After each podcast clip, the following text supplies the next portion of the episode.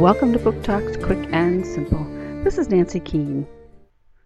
It's 1910, and Ben's family have left their ranch in the West, hoping to find a good paying job in New York City.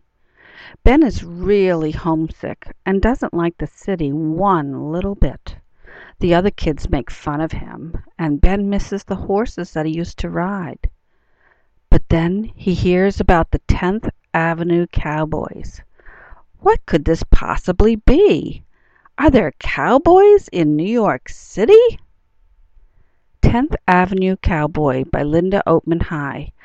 Eerdmans Books for Young Readers, 2008.